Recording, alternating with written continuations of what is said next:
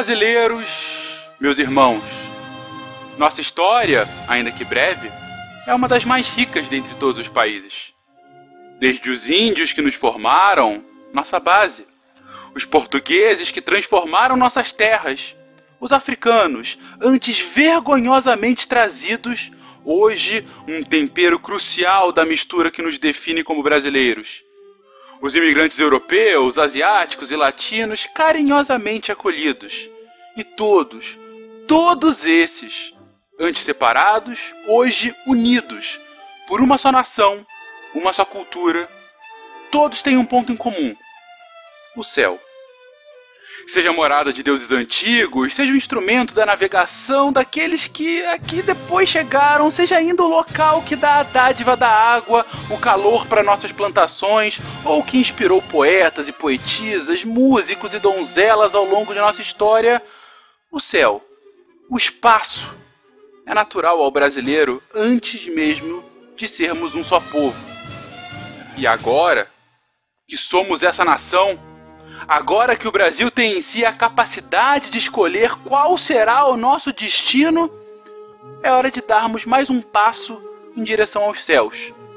É hora de nos aprofundarmos ainda mais nos mistérios e nas maravilhas de tudo que nos cerca, de compreendermos onde estamos e definirmos, enfim, para onde vamos. E é com muita alegria que anuncio no dia de hoje um primeiro passo para o nosso país não só descobrir mais sobre os céus, mas mais um passo decisivo em nossa missão como civilização de colonizar novas terras e espalhar a alegria, a cordialidade e a engenhosidade do povo brasileiro. Para tanto, reuniremos as principais mentes de nossa nação a fim de redesenhar nosso programa espacial. Queremos uma agência funcional, pulsante, que seja mais um motivo de orgulho ao nosso povo. Mas não seremos humildes em nossa ambição. Em poucos anos, ainda nessa década, teremos o primeiro cidadão brasileiro em solo lunar, hasteando orgulhosamente nosso símbolo augusto da paz. Dizem os guaranis que Guaraci, nosso sol, um dia se cansou de seu brilho intenso e precisou descansar, levando a terra às trevas. Tupã, então, em sua imensa sabedoria, criou uma contraparte, uma bela mulher que brilhou na escuridão. Mulher tão bela que fez Guaraci despertar novamente. E ao fim do dia, Guaraci dormia novamente, somente para, nos momentos de crepúsculo e alvorada, pudesse rever sua amada. E é no dia de hoje, no crepúsculo de nossa ignorância e na alvorada de uma nova era para nossa ciência e para nossa nação, que orgulhosamente anuncio o início de nossa missão à Lua. Em homenagem à bela deusa que conquistou Guaraci, iniciamos hoje a missão Jaci, e que a conquista dessa bela dama seja a primeira de muitas glórias e alegrias para nossa nação e para toda a humanidade.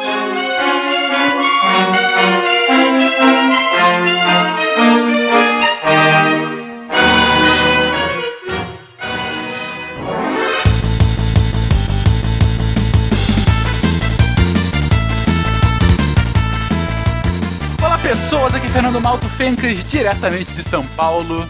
E hoje iniciaremos nossa caminhada à Lua. Wala wala, ouvintes, aqui é o Pena de São Paulo e eu quero descobrir se a Lua é feita de queijo. Alô pessoal, aqui é o Naelton do Rio de Janeiro e nós escolhemos ir à Lua, escolhemos ir à Lua nesta década e fazer outras coisas, não porque será fácil, mas porque será difícil. Exatamente. Alô, meu povo, aqui é Miriam Gonçalves e eu quero saber: você vê um palhacinho tomando sorvete ou São Jorge e um dragão na Lua? palhacinho tomando sorvete é essa, essa eu não vi ainda não. Eu, eu vejo um coelho. Olha um coelho também. Bom, aqui é o Lucas Fonseca falando de São Paulo. Não sou o Lucas Silva Silva, mas eu tô aqui direto do mundo da lua.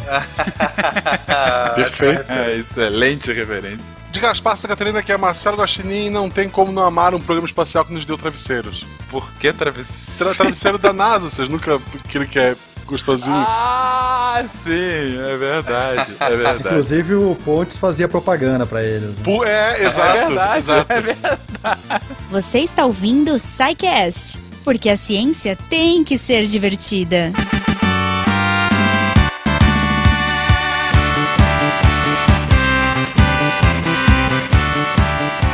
Bem-vindos a mais uma sessão de Recadilhos do SciCast. Eu sou o Fencas. E eu sou a Jujuba.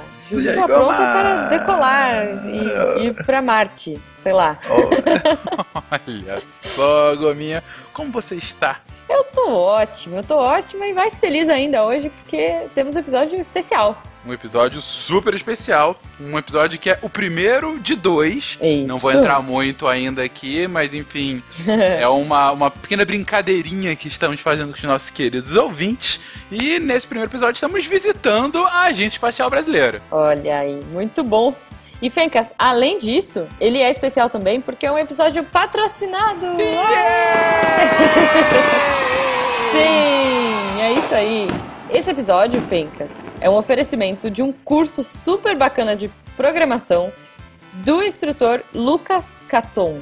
Sim, nossa, Lucas Caton, ele tá apoiando aqui esse episódio, tá apoiando o projeto para oferecer esse curso para vocês, vocês que querem começar a programar do zero. Assim, se você quer fazer uma página web dinâmica, se você quer fazer uma aplicação que os usuários precisam se autenticar com login e senha, ou você precisa enviar e-mail a partir dessa aplicação, você quer criar layout de página sem saber nada, sem ter experiência de design, sei lá, você quer descobrir qual é o salário justo pro seu nível de conhecimento em programação.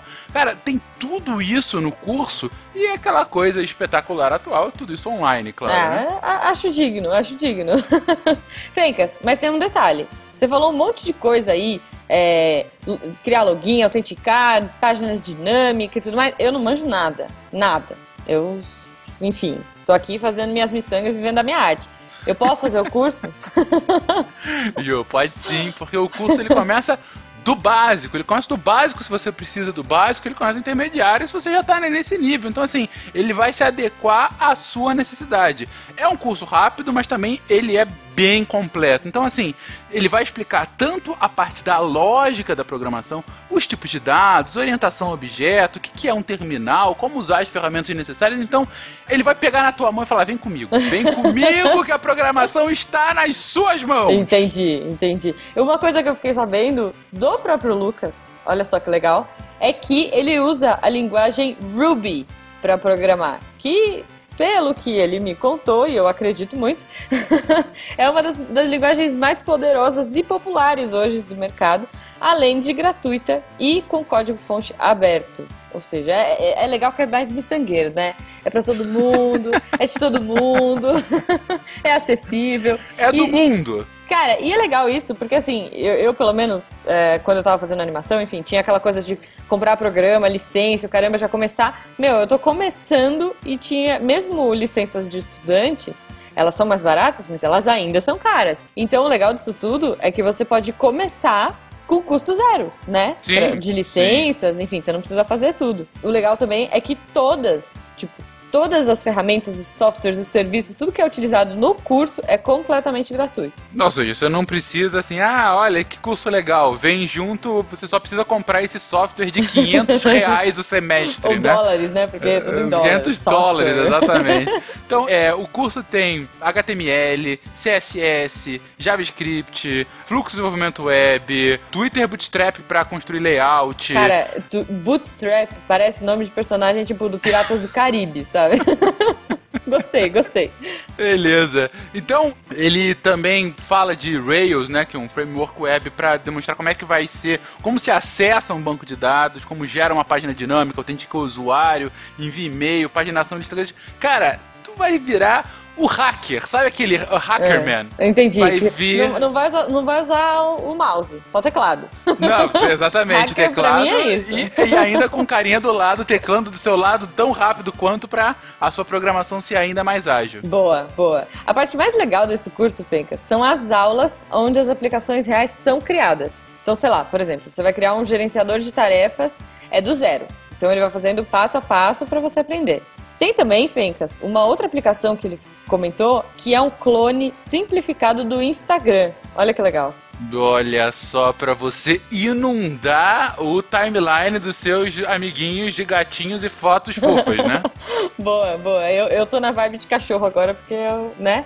Tô com é um verdade, filhotinho. é verdade. Ou seja, pessoas, isso aí tudo é pra que você se sinta absolutamente confiante para você já assim bater a cara tapa, olha, eu posso programar, eu quero aqui fazer os meus programinhas, eu quero usar isso profissionalmente, eu quero me especializar. Ou seja, eu quero entrar nesse mercado ou no mínimo eu quero saber o beabá para poder fazer as minhas coisas aqui no dia a dia. Aí eu dou até o meu relato quanto a isso, Ju. Hum. Eu sou um programador de VBA. Sim, podem me xingar, VBA linguagem da VBA. Microsoft. eu só programo no Excel e sim. Agora, cara, é o que eu preciso. Então, assim, eu aprendi as coisas que eu precisava. Eu não vou viver, eu não- eu- além das minhas miçangas, eu vivo de outras coisinhas em que eu preciso só do VBA. Então, assim, se você quer aprender essas linguagens que são gratuitas, diferentemente do VBA, que está atrelado a um software caro e tudo mais.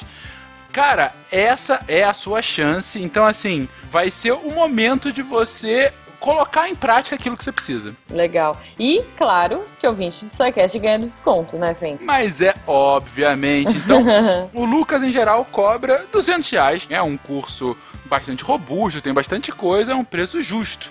Só que ele chegou pra gente e falou, querido SciCast, não, eu quero os seus o ouvintes. patrão ficou maluco! O patrão ficou maluco, eu tô aqui rasgando dinheiro.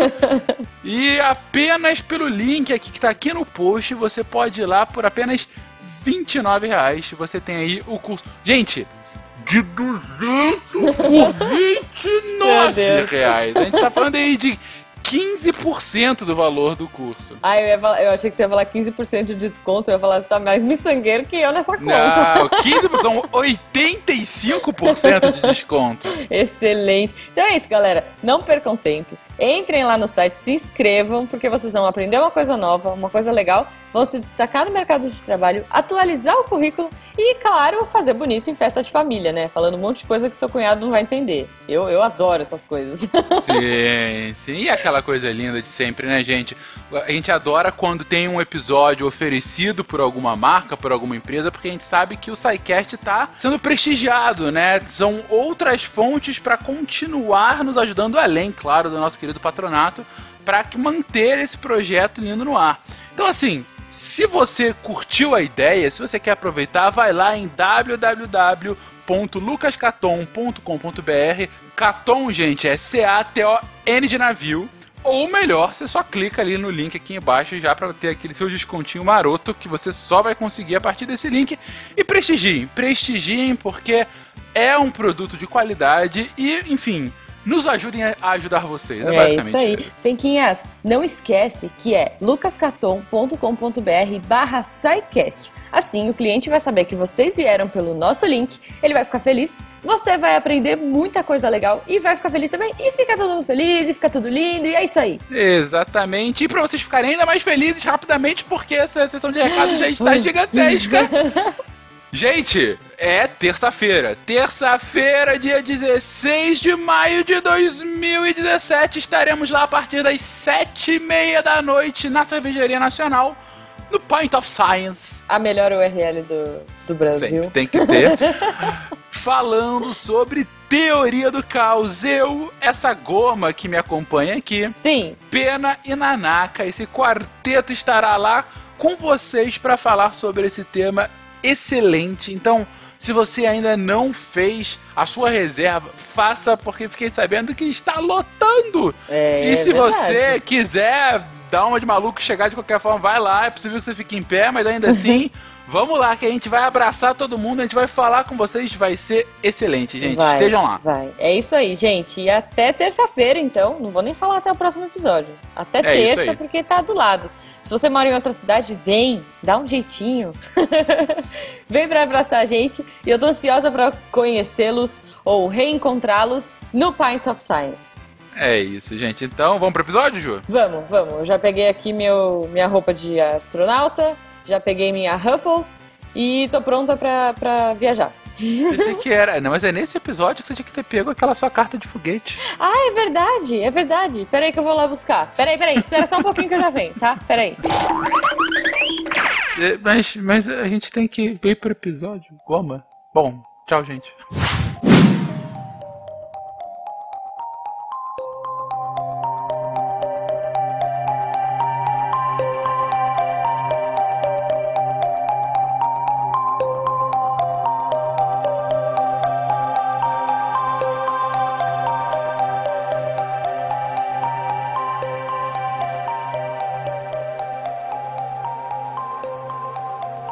Queridos, hoje vamos começar um episódio especial, um episódio especial duplo, na verdade. A proposta, como vocês já devem ter notado no texto de introdução, é muito simples. Nós iremos colocar um brasileiro na Lua.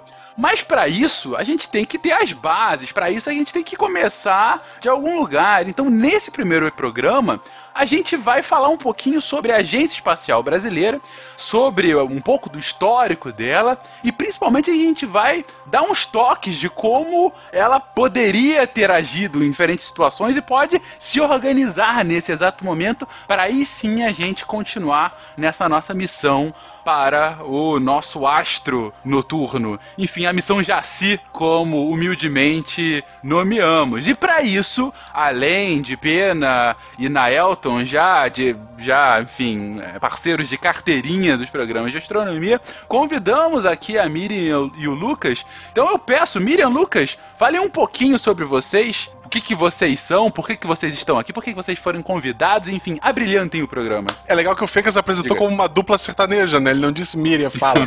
Ele disse Miriam e Lucas, falem, tipo. Eu sou Miriam Rezende Gonçalves, eu sou jornalista. Antes, me formei em jornalista e não exerci minha profissão. Eu era produtora de televisão, trabalhei por muito tempo na- no Projac, é, no Rio de Janeiro. E hoje sou editora-chefe de um jornal que se chama Expresso do Cerrado e trabalho com, com jornalismo. Entrei nessa história do Programa Espacial Brasileiro por uma tragédia familiar. Em 2003, teve um acidente com o VLS-3 em Alcântara, no Maranhão, que vitimou 21 cientistas brasileiros, considerados a nata dos cientistas do Brasil. Muitos haviam ido se especializar na Rússia e eles sonhavam em conquistar o espaço, ver o Brasil conquistando o espaço. Um deles era meu primo, Carlos Alberto Pedrini, era um engenheiro mecânico, e a mãe dele era tipo minha segunda mãe, muito apegada a mim, foi para minha casa após a tragédia de passar esse luto comigo. Eu morava no Rio de Janeiro. Então eu acompanhei muito de perto a dor de uma mãe que perdeu esse filho e tudo que saía na mídia foi muito noticiado durante é, até então, e- e mundialmente noticiado a tragédia de Alcântara. Então eu guardava tudo, recortava tudo durante muitos anos. Passou-se o tempo, eu me mudei para São Paulo e fui fazer uma pós-graduação em argumento e roteiro para cinema e televisão na FAAP. E aí veio um dramaturgo cubano para o Brasil para ministrar um workshop e eu me inscrevi nesse workshop. Você tinha que ter um argumento muito forte para ser selecionado. Ele se chama Eliseu Altunaga, considerado bruxo negro da dramaturgia. E eu tinha essa pesquisa de Alcântara, não sabia o que fazer, tive um sonho, olha só, tive um sonho e pus Alcântara no papel, coloquei essa história no, no papel. Então, inspirado em fatos reais, nessa pesquisa que eu havia armazenado durante 10 anos, 9 anos, né, na época que eu fiz esse curso, eu transformei em um argumento, um romance meio policial chamado Alcântara. E aí não foi muito pra frente, foi selecionado para o núcleo de, de audiovisual do Mackenzie, eu cheguei a registrar o argumento na Biblioteca Nacional sob o título de Alcântara, criei um blog na internet, uma fanpage no Facebook, mas não tive muito apoio. As pessoas tiveram, tive reuniões até na Globo Filmes, todo mundo ficou interessado, mas todo mundo ficou muito receoso. No Brasil não é como nos Estados Unidos que o Snowden foi lá, fez o coisa da CIA e o próprio Hollywood já fez um filme com ele. No Brasil as coisas não são assim, elas ficam obscuras, né? Elas não pode falar sobre as coisas. Então não tive apoio, acabei engavetando o projeto. Hoje eu moro em Minas, sou editora de um jornal e resolvi abrir essa pesquisa para a internet. Fui generosamente abraçada pelo Sacani, pelo Lucas Fonseca, pelo Júnior Miranda e toda essa, né, de Oliveira e toda essa turma, pelo Palhares. E tô aí contando essa história, compartilhando informação com o YouTube para não guardar ela para mim, porque a informação é energia e foi feita para circular. É, toda quinta-feira, eu e o Felipe Raime, no canal do YouTube Café e Ciência, nós estamos apresentando um programa, fazendo lives que se chamam Decola Brasil. Nosso único objetivo é incentivar a astronáutica e popularizar o programa espacial brasileiro e, principalmente, conscientizar as pessoas da existência da base de Alcântara, que muitas não sabem. Perfeito. Obrigadíssimo, Miriam. Lucas? Eu sou o Lucas Fonseca. A minha história começa ainda muito novo. Eu, com seis anos de idade, fui conhecer o Cabo Canaveral. E não me lembro de muita coisa, mas me lembro que eu fiquei apaixonado ali com aquilo tudo que estava na minha frente. E aí eu cheguei a voltar no, no Cabo Canaveral com 10 anos e eu me lembro desde essa época de falar, ó, eu quero ser cientista espacial. Né? Então, quando eu entrei na faculdade aqui no Brasil, eu fiz engenharia mecatrônica na USP. É, não tinha um curso de engenharia aeroespacial na, na época, já, faz, já tenho 10 anos de formado. E assim que eu acabei meu curso, durante assim, a época de estágio principalmente, eu mandava meu currículo para a NASA praticamente todo mês. e aí recebia negativas contínuas. E eu morava numa república, e aí o pessoal sempre sacaneava, falava, ó, oh, idiota lá, mandando currículo pra NASA de novo. E fui trabalhar, trabalhei um ano, alguns anos numa indústria farmacêutica aqui no Brasil e percebi que aquilo não era meu sonho, né? Meu sonho de trabalhar na NASA estava muito longe do que eu fazia de fato. E aí eu resolvi cursar uma outra engenharia, foi quando eu me mudei para a França e fui fazer engenharia de sistemas espaciais em Toulouse. E aí uma vez que eu finalizei, comecei a aplicar para várias agências que eu tinha interesse de trabalhar. Inclusive, semana passada saiu uma reportagem que acabou me, me gerando bastante entrevista, mas não é tão verdade, porque saiu a minha pessoa como brasileiro que disse não à NASA, estava na home, na page da UOL, mas isso não é muito verdade, né? é, isso foi em 2009 e quando eu comecei a procurar o que fazer da vida depois que eu estava finalizando o meu curso, e aí eu tinha que escrever a dissertação do meu mestrado dentro de uma agência, eu apliquei para vários lugares e a NASA foi uma delas. E eu cheguei aí numa conversa bem avançada com a NASA, mas eu fui convidado para trabalhar na missão Rosetta. E a missão Rosetta era incrível. É, sei lá, na minha opinião, provavelmente o maior feito da humanidade nos últimos 20, 30 anos, principalmente na área espacial, né? É, a gente conseguiu pousar num cometa, algo nunca feito até então. E aquela chance para mim teve ali uma negativa mental minha em relação à NASA, mas não quer dizer que se a NASA me chamasse para trabalhar lá eu não iria longe disso. E aí eu trabalhei na missão Rosetta três anos, né? Eu era um dos responsáveis pelo, pelos cálculos do pouso do Philae, que é o módulo que realmente pousou no cometa, né? A missão Rosetta era constituída de dois módulos, um orbitador e um pousador. Eu trabalhava é, exclusivamente com o módulo de pouso. E aí, perto do término da missão, eu voltei para o Brasil. É, achava que tinha uma história de vida interessante e era grato em relação a ter feito uma universidade pública no Brasil e senti que poderia, de alguma forma, tentar ajudar o país. Né? Isso foi no Natal de 2013 para 2014. E aí, quando eu voltei, eu abri uma empresa, tem uma empresa chamada Ervantes, e comecei a dar aula na USP de São Carlos dentro de um programa de projetos aeroespaciais. E aí esse projeto acabou resultando num grupo extracurricular chamado Zenit. Esse grupo hoje conta aí com 30 alunos de graduação e pós-graduação, e eu oriento esse grupo. E aí com a minha empresa eu comecei a fomentar a ideia de o Brasil tentar executar uma missão de espaço profundo, e inclusive é muito pertinente com o tópico que a gente vai falar hoje, porque a missão que, que a gente começou a criar é uma missão lunar, né, a missão Garateia. E aí começamos a desenhar a ideia da missão Garateia em 2014. Chegamos à conclusão que dentro da parte científica, a astrobiologia era um assunto muito pertinente. Juntamos com um grupo de astrobiologia brasileiro e montamos uma missão muito interessante que recebeu um prêmio ano passado quando foi uma escolhida para particionar uma carga europeia que vai até a Lua. Então, somos cinco missões distintas. A nossa única missão latino-americana ser participante dessa missão. E se tudo der certo, vamos voar em 2021 com um CubeSat. É, ele tem 60 centímetros de comprimento por 30 de largura e 20 de altura. E se tudo der certo, a gente vai colocar esse nosso CubeSat numa nave mãe que vai ser enviada até a Lua. E uma vez que chegue na Lua em 2021, é, vamos ser jetados e ter aí uma missão lunar brasileira, sendo de fato a primeira missão lunar brasileira. Então, hoje em dia, eu vivo e respiro a missão Garateia 24 horas. Então, é isso. Lucas, olha só, ninguém vai te julgar, cara. Quer gritar um chupa bem alto para toda essa galera que riu de ti quando estava escrevendo o currículo, não?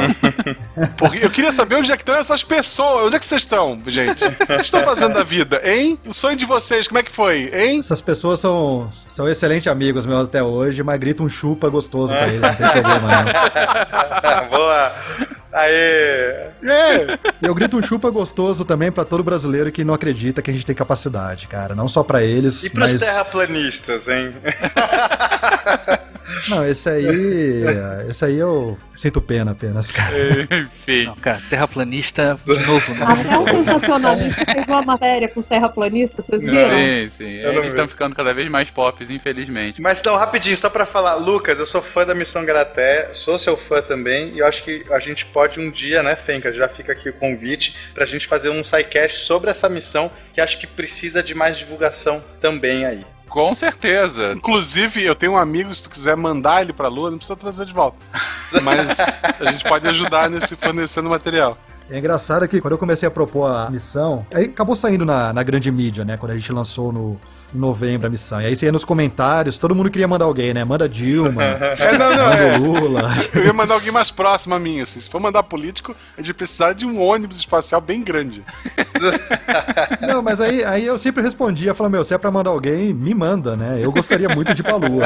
Mas olha só uma coisa que eu acho muito engraçada. Eu lembro, né, que a grande mídia toda cobriu, o Lucas saiu na Exame, foi capa do UOL várias vezes, revista Veja foram todas. E muita gente ainda não sabe. Então, assim, ele saiu nas principais revistas do país, a grande mídia cobriu, tá sempre em live e ainda tem muita gente que não sabe nem do que se trata. Não, mas o Brasil é muito carente, né? Então, quando rolou o pouso da Roseta, eu fui fortunado de ser o único brasileiro que trabalhou na Roseta.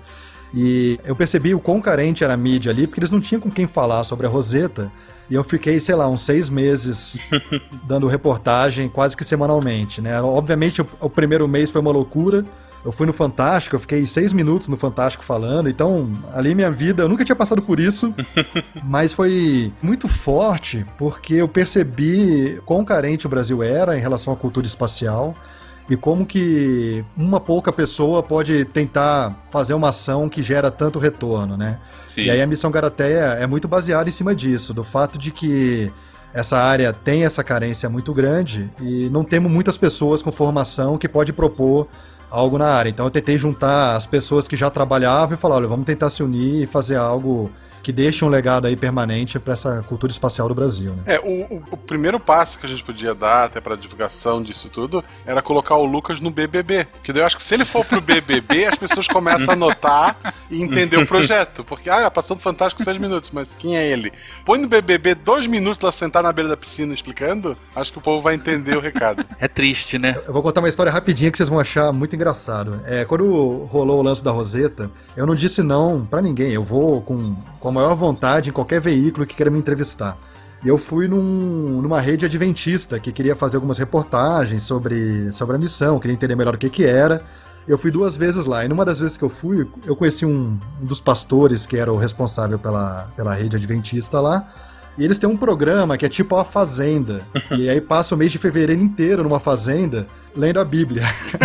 e aí eles falaram, Lucas, a gente queria muito que você fosse nesse, nesse programa, passasse fevereiro com a gente, pra ver se você é tocado pela palavra do Senhor e tal. Eu falei, puta, eu tenho um compromisso já fevereiro, não vai dar pra É, ir. não- Eu fui duas vezes lá e da última vez eles me censuraram algumas falas minhas aí, aí eu falei, ah, não, então não vou mais, acabou. Queria é, reforçar um pouquinho essa questão da, da ignorância que o público brasileiro tem sobre o programa espacial em geral. Quando eu dou o curso, eu realmente faço de propósito para meio que para chocar o público. A maior parte dos brasileiros não conhece, por exemplo, o programa espacial soviético.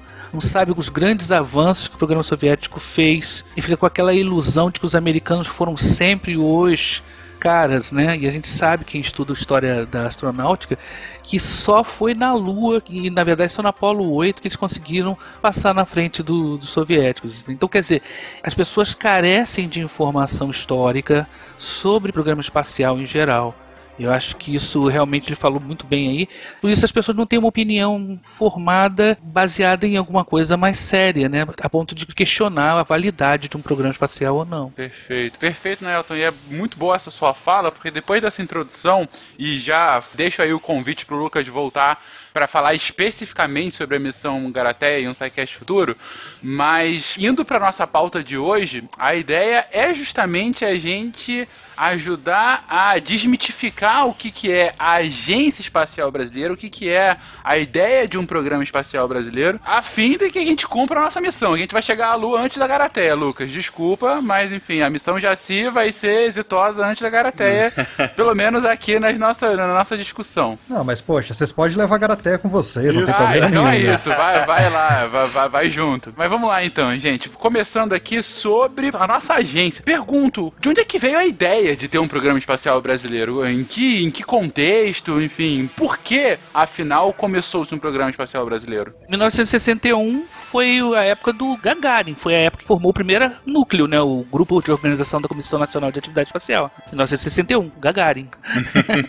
Eu acho que a inspiração é essa. Tava num contexto em que a discussão espacial estava começando a ganhar força. Teve como não ficar contagiado com. O primeiro foi o Sputnik em 57, depois a gente tem o primeiro homem no espaço, foi Yuri Gagarin, e toda a corrida espacial, isso acabou contagiando o mundo. Então a década de 60 que fervilhou com essa corrida espacial entre russos e americanos, meio que fomentou, ajudou a trazer dinheiro, interesse e tudo mais. Mas é claro que, que aí, quando começa, né, efetivamente, os primeiros passos para a formação da nossa agência espacial, que naquela época ainda nem era uma agência espacial, a gente tinha o Ministério da Aeronáutica sendo criado. Era mais focado na questão aeronáutica, militar, e aos poucos a gente teve a criação em 71 do Instituto de Pesquisas Espaciais, que é o INPE. A gente tem em 79 a aprovação da missão espacial completa brasileira, que aí sim, então olha, em 79 a gente tem uma missão espacial, a gente tem um, um planejamento, um, um, protocolo que foi aprovado. Qual que seria a ideia dessa missão? Criar satélites, então a gente desenvolveria satélites e veículos lançadores de satélites, né? Porque o satélite para chegar em órbita precisa de alguma coisa para levar ele lá. Esses veículos são foguetes. Então agora, nesse momento, em 79, a gente tem um programa dizendo assim: o Brasil vai lançar foguetes. O Brasil quer lançar foguetes, Cuba também vai lançar. Essa né? não, essa não, por favor. Sério, essa piada? Jura? Desculpa, desculpa, De gente. Eu não consegui, eu não consegui. Pena, eu queria destacar uma coisa interessante no nome dessa missão, é aquela missão espacial completa. Ou seja, desde o lançador até o satélite botar em órbita. Isso a gente nunca alcançou. A gente vai descobrir da pior maneira que a gente falhou numa tragédia. Mas a gente vai ter, em 83, a inauguração do centro de lançamento de Alcântara, porque antes disso, o nosso centro de lançamento era o centro de lançamento Barreira do Inferno, que fica no Rio Grande do Norte, que já é bem geolocalizado, tá? Por quê? Porque quanto mais próximo da linha do Equador você faz um centro de lançamento, menos combustível você precisa para lançar o seu foguete. Por quê? Porque no Equador a velocidade radial, a velocidade que a Terra gira, pontinho que está no Equador, gira mais rápido do que o que está no polo, com certeza. Então qualquer coisa que não está no Equador vai girar de uma maneira mais lenta. Então se o seu foguete já sai do Equador, ele já sai com uma velocidade inicial maior. Então você precisa de menos combustível para pôr o foguete em órbita. Então o Brasil, que corta o Equador, é excelente, assim, do ponto de vista de geolocalização. Então, a gente já tinha um, um- um local que, é- que ficava no Rio Grande do Norte, que é a Barreira do Inferno, mas foi inaugurado um novo centro de lançamento maior para ter uma capacidade de lançar esses veículos lançadores de satélites, são, são foguetes grandes que é fica no Maranhão. E o que aconteceu é que todo esse programa foi sendo desenvolvido, começaram com as sondas, que são pequenos foguetinhos pra, de testes para você ver como é que funciona, foi sendo desenvolvido, a gente acabou usando aí to- toda a engenharia, foi criando esses engenheiros, criando esses, capacitando essas pessoas foram treinar fora, treinar na Rússia, fazer treinamento com soviéticos. A gente fez parcerias com agência francesa, agência alemã, a Argentina. A gente fez parceria com um monte de, de agências aí. E aí chegamos em 2003 com o terceiro lançamento do VLS, o veículo lançador de satélites. Os dois primeiros tinham falhado, mas é normal falhar. Falhar é o quê? Todos falharam, né? Explodir foguete também. Acidentes também acontecem, mas assim, falhar é absolutamente normal quando você está desenvolvendo os foguetes. Então não é nenhuma vergonha a gente ter explodido, é nem explodiu, a gente teve que acionar o detonador porque teve problemas no VLS-1. Quer dizer, o VLS-1 é o modelo, né? E aí a gente teve o V1, que é- foi o primeiro, e o V2 que foi o segundo, que os dois falharam. E o terceiro, infelizmente, explodiu na torre, três dias antes do seu lançamento, e acabou matando 21 engenheiros que estavam ali. E aí foi realmente uma tragédia.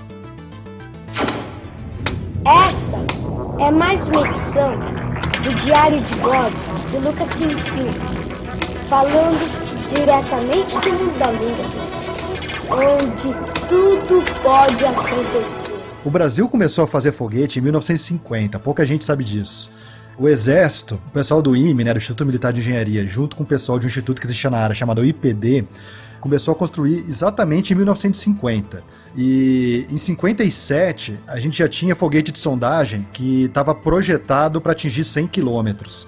Isso é interessante, que quando a gente fundou a nossa primeira comissão, que chamava Comissão Nacional de Atividade Espacial, que foi fundada em 61, muito por conta do, do Gagarin que a gente está falando aí, é, a gente já tinha um pré-programa e quando essa comissão foi formada, ela foi a quarta comissão no mundo a ser formada para trabalhar de forma permanente com, com a área espacial. Então, é como se a gente tivesse sido de fato a quarta agência espacial do mundo.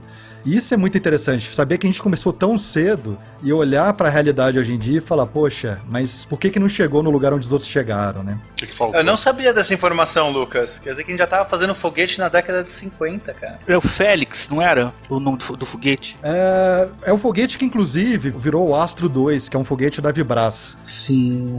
Eu acho que eles chamavam de Félix, se eu não me engano. É, eu não sei Ou o era o nome. satélite que eles queriam colocar, é. Mas o interessante é que a Vibraz foi fundada ainda na década de 50, né, que é uma das empresas nacionais. Talvez hoje em dia, com a quebra da, da Mectron, a Vibraz seja a principal representante nessa área de propulsão e mísseis e possíveis foguetes. Ela foi fundada lá atrás e ela veio aí do resquício dessa atividade da década de 50. Então é muito importante a década de 50 na história do programa espacial brasileiro. Muito bom. Eu acho interessante que o Brasil se destaque tanto e eu começo a me perguntar o porquê de que o Brasil se destacar quando os outros países não fizeram. Provavelmente pela localização geográfica da, da costa brasileira, que já deve ter sugerido, né? Por conta de um certo desenvolvimento, uma ligação do Brasil com relação à Segunda Guerra Mundial, porque a gente sabe que é uma parte dos países que desenvolveram tecnologia espacial tiveram uma motivação militar de alguma forma. Inclusive, eu, eu creio que certamente outros países que desenvolveram muito mais do que a gente, como Índia, Paquistão, Israel, né, até a África do Sul, tinham um, um, fator político, militar envolvido. Né? Nós não tínhamos, pelo menos não tão forte do ponto de vista assim, a gente não queria jogar nada em cima da cabeça dos argentinos que não fosse bola, né? Fale por você. Eu não tenho certeza, Nathanael, pelo seguinte, cara. Todo o programa de lançador brasileiro foi baseado numa plataforma militar, né? Então a gente desenvolveu propulsão líquida no Brasil. Não, mas muito se fala que era para ter hegemonia no continente sul-americano. Sim. Eu tenho uma experiência em 1999, quando o VLS-1 explodiu. Eu estava num colóquio de dinâmica orbital, reunido todo mundo da área de mecânica celeste assistindo o lançamento, e tinham dois representantes argentinos. E eu lembro que todo mundo estava lá no, no, no colóquio e parou para ver o lançamento do foguete, e logicamente todo mundo chorou quando explodiu, né? E eu me lembro que os argentinos falaram pra gente uma certa assim: Poxa, daí que o foguete de vocês explodiu, pelo menos vocês tinham um foguete para explodir, o nosso não saiu do papel. É, foi uma experiência interessante, porque o que eu quis dizer não é que não tem um, um, fator militar por trás, mas o que eu quis dizer é que não tinha um conflito militar, um conflito aberto. É uma, uma demanda clara, né? Uhum. Isso, é. Os militares daqui também perderam muito a força e até hoje, quando eu vejo, quando eu tento colocar alguma coisa de Alcântara na imprensa, eu sinto ainda um certo receio. Ah, mas é coisa militar. Ah, mas é coisa militar. Então ficou muito isso. E claro, um Brasil que não valoriza a ciência, né? Você vê que a ciência, ela, ela tá pouco em pauta e, e é. nunca foi valorizada. E após o acidente do VLS-3, o Programa Espacial Brasileiro entrou num declínio total. Demorou 10 anos só para reconstruir a torre de lançamento. A torre de lançamento, Mas... os testes dela foram feitos em 2012. O acidente foi em 2003. 10 anos, quase 10 milhões ou mais até. Então, assim, você vê que teve uma. E ainda as pessoas, você escuta todo dia. Eu, quando eu, eu conheci os meninos, né, o, o Sacani, o Lucas, eu falava muito isso. Vamos popularizar o programa espacial brasileiro, que é mais importante desmistificar, como foi usada aí, é muito bem colocada a palavra, porque a importância de popularizar é de explicar, inclusive, que você escuta as pessoas falando assim, pra quê? Mexer com isso, foguete no espaço? Vamos matar fome aqui na Terra primeiro. A gente aqui ainda tem essa cabeça. Não, então precisa explicar que não, a gente só tem o celular, a gente só tem o computador, que assim, vai melhorar a telefonia, que vai, o satélite no espaço melhora a agricultura com, através de condições climáticas, que a, a gente só tem um aparelho de raio-x lá, de tomografia, que é tecnologia aeroespacial. Precisa explicar por Não, aí. E, e Miriam, é, mesmo se for um argumento econômico, se a gente tiver um veículo lançador de satélite, a gente vai economizar milhares de dólares que a gente tem que pagar para lançar qualquer satélite nosso, e a gente pode lançar satélite dos outros. Quer dizer, vira um negócio. Em qualquer lugar do mundo, o investimento na indústria aeroespacial ela tem um retorno de 8, 10, 12 vezes o investido.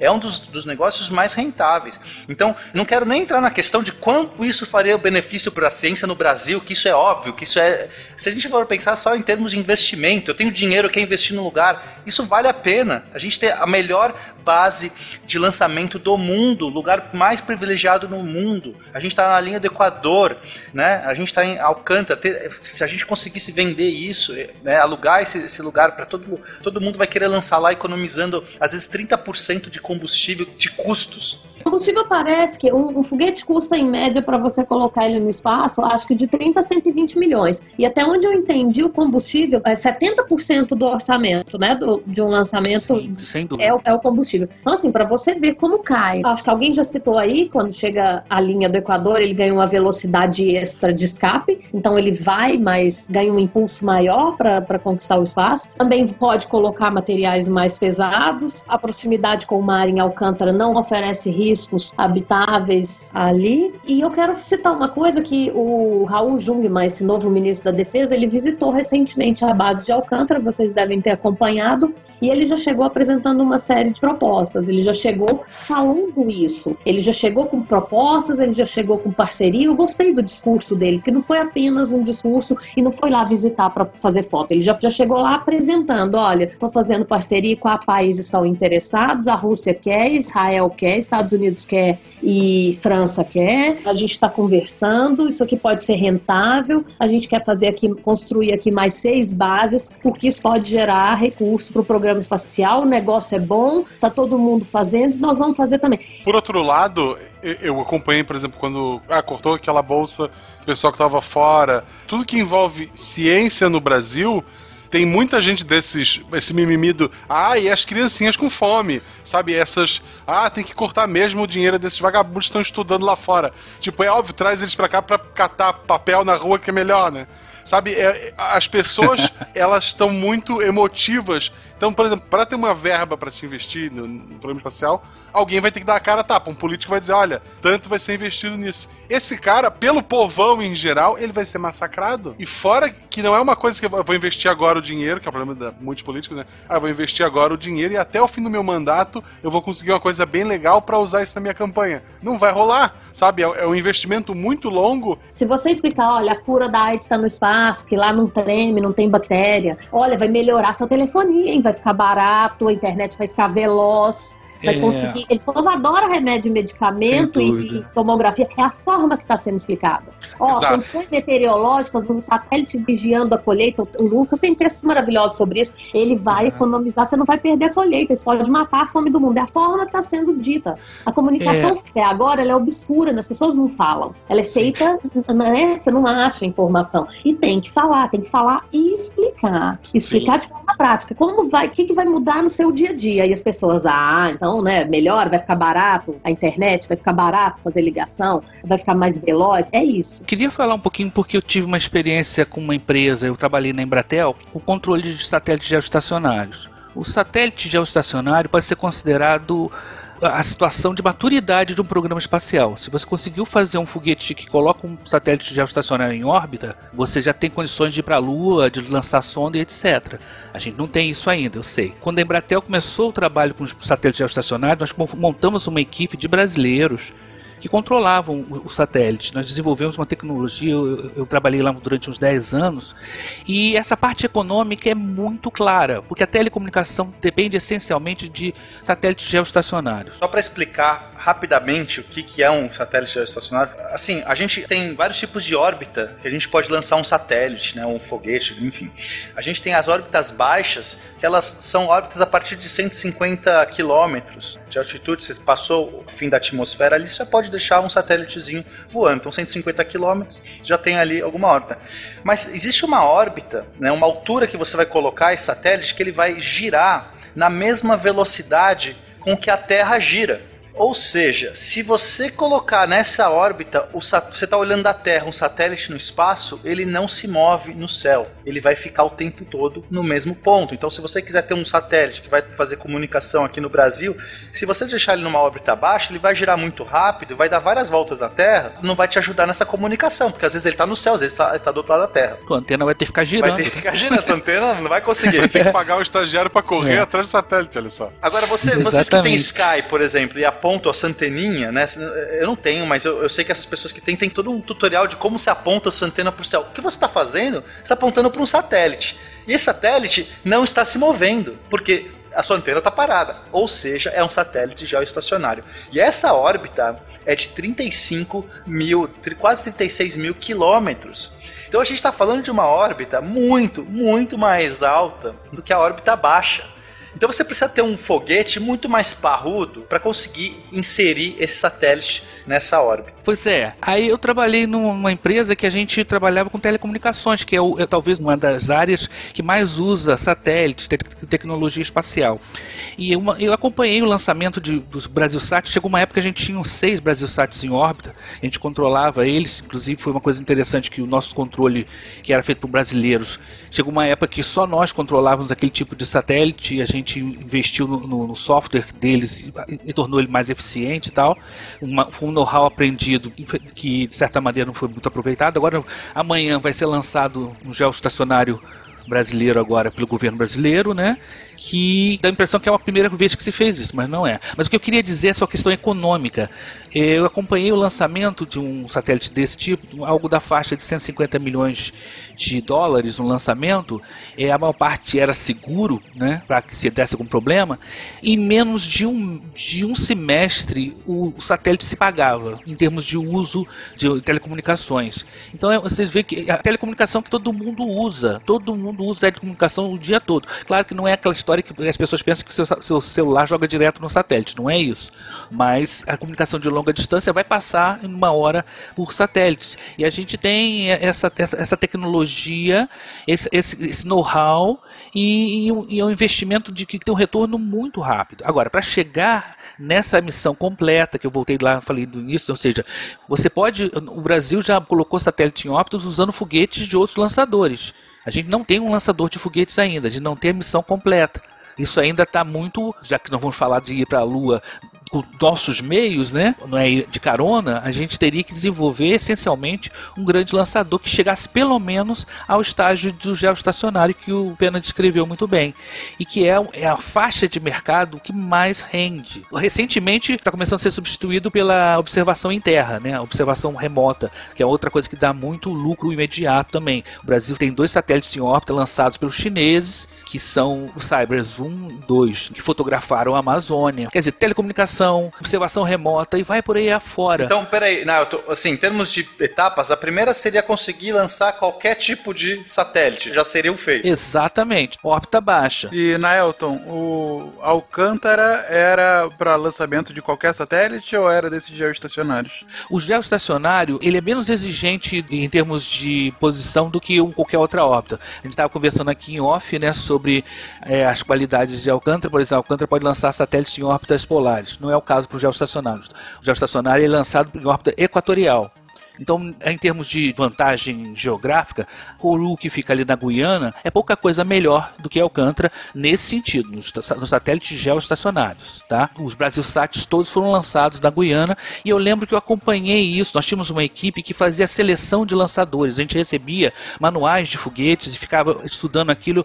Eu lembro que quando eu recebi o primeiro manual dos foguetes Soyuz, eu falei, cara, se eu viajasse no tempo eu ficava milionário vendendo isso para os americanos, porque aquilo ali né, tinha lá todo o esquema das foguetes Soyuz lá. Eu falei, cara, isso aqui na, durante a Guerra Fria ia valer ouro. Mas, mas falando dos, dos lançadores, acho que só para o público entender, a gente tem os lançadores que estão mais ou menos na faixa do Equador, né? Que eu já expliquei que essa é uma grande vantagem.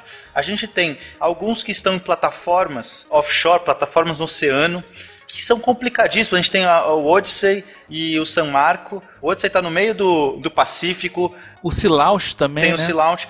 Silauch é o Odyssey, é. E- exato. É difícil você lançar de lá porque você tem que transportar, você tem que ter um- um- uma balsa que vai levar tudo aquilo. Não é um lugar que tem muito recurso, é muito mais inacessível.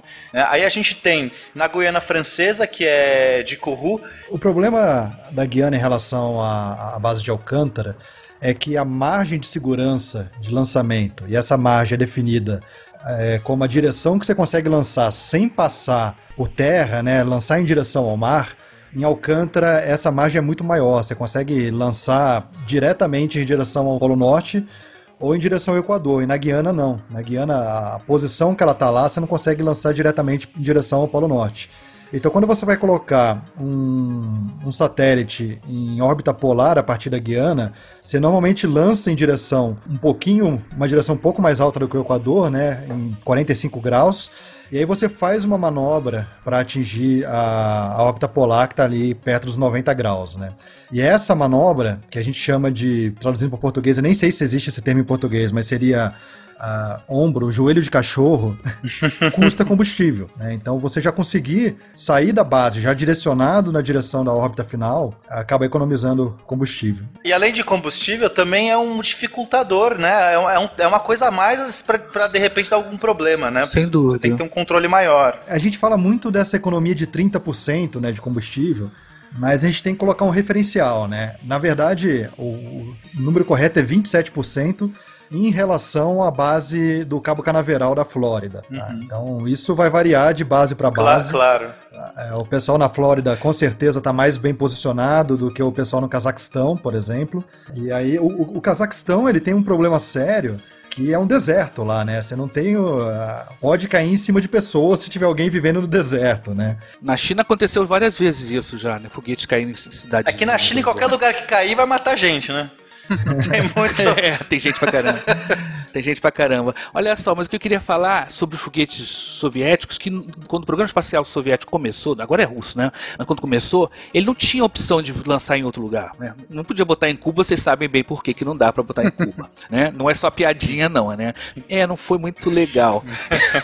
Né? Então o que acontece? Eles tinham que fazer foguetes mais potentes e fazendo essa tal manobra que o, Lucas falou como uma coisa normal. Se você for olhar as latitudes da Rússia e da União Soviética, são lá perto do polo.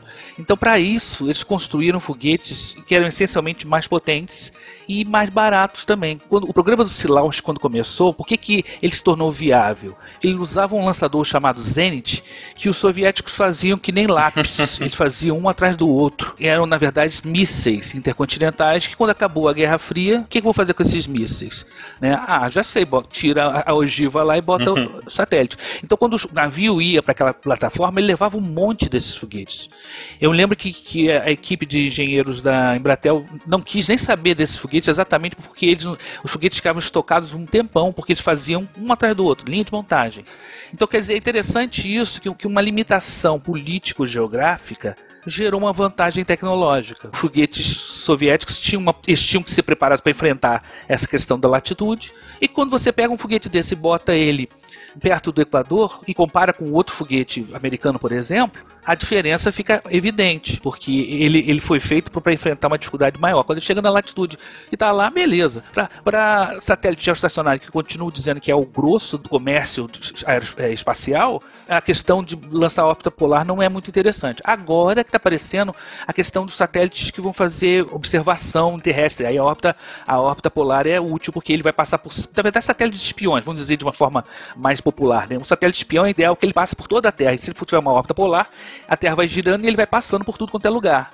Né? Isso é uma vantagem desse tipo. Não, e só para complementar o Naelton, além dessa quase que obrigação que os russos tiveram em aprender a manobrar o foguete durante o, lançamento, tem outra questão, né? Pela latitude que você tem lá na em Baikonur, é, é muito fácil você ter nevasca lá. E aí, quando você vê, por exemplo, lançamento da Flórida, se tem uma nuvenzinha estranha no céu, o americano já interrompe e deixa pro dia seguinte.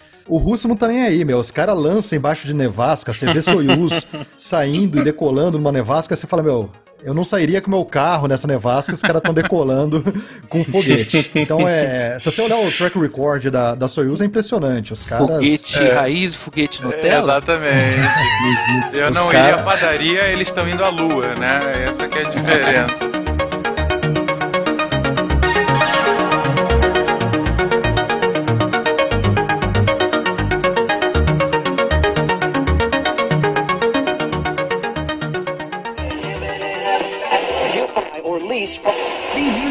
2.0. Monetize conteúdo em áudio, anuncie, ouça, presencie o nascimento de um mundo feito de som. cloudradio.com.br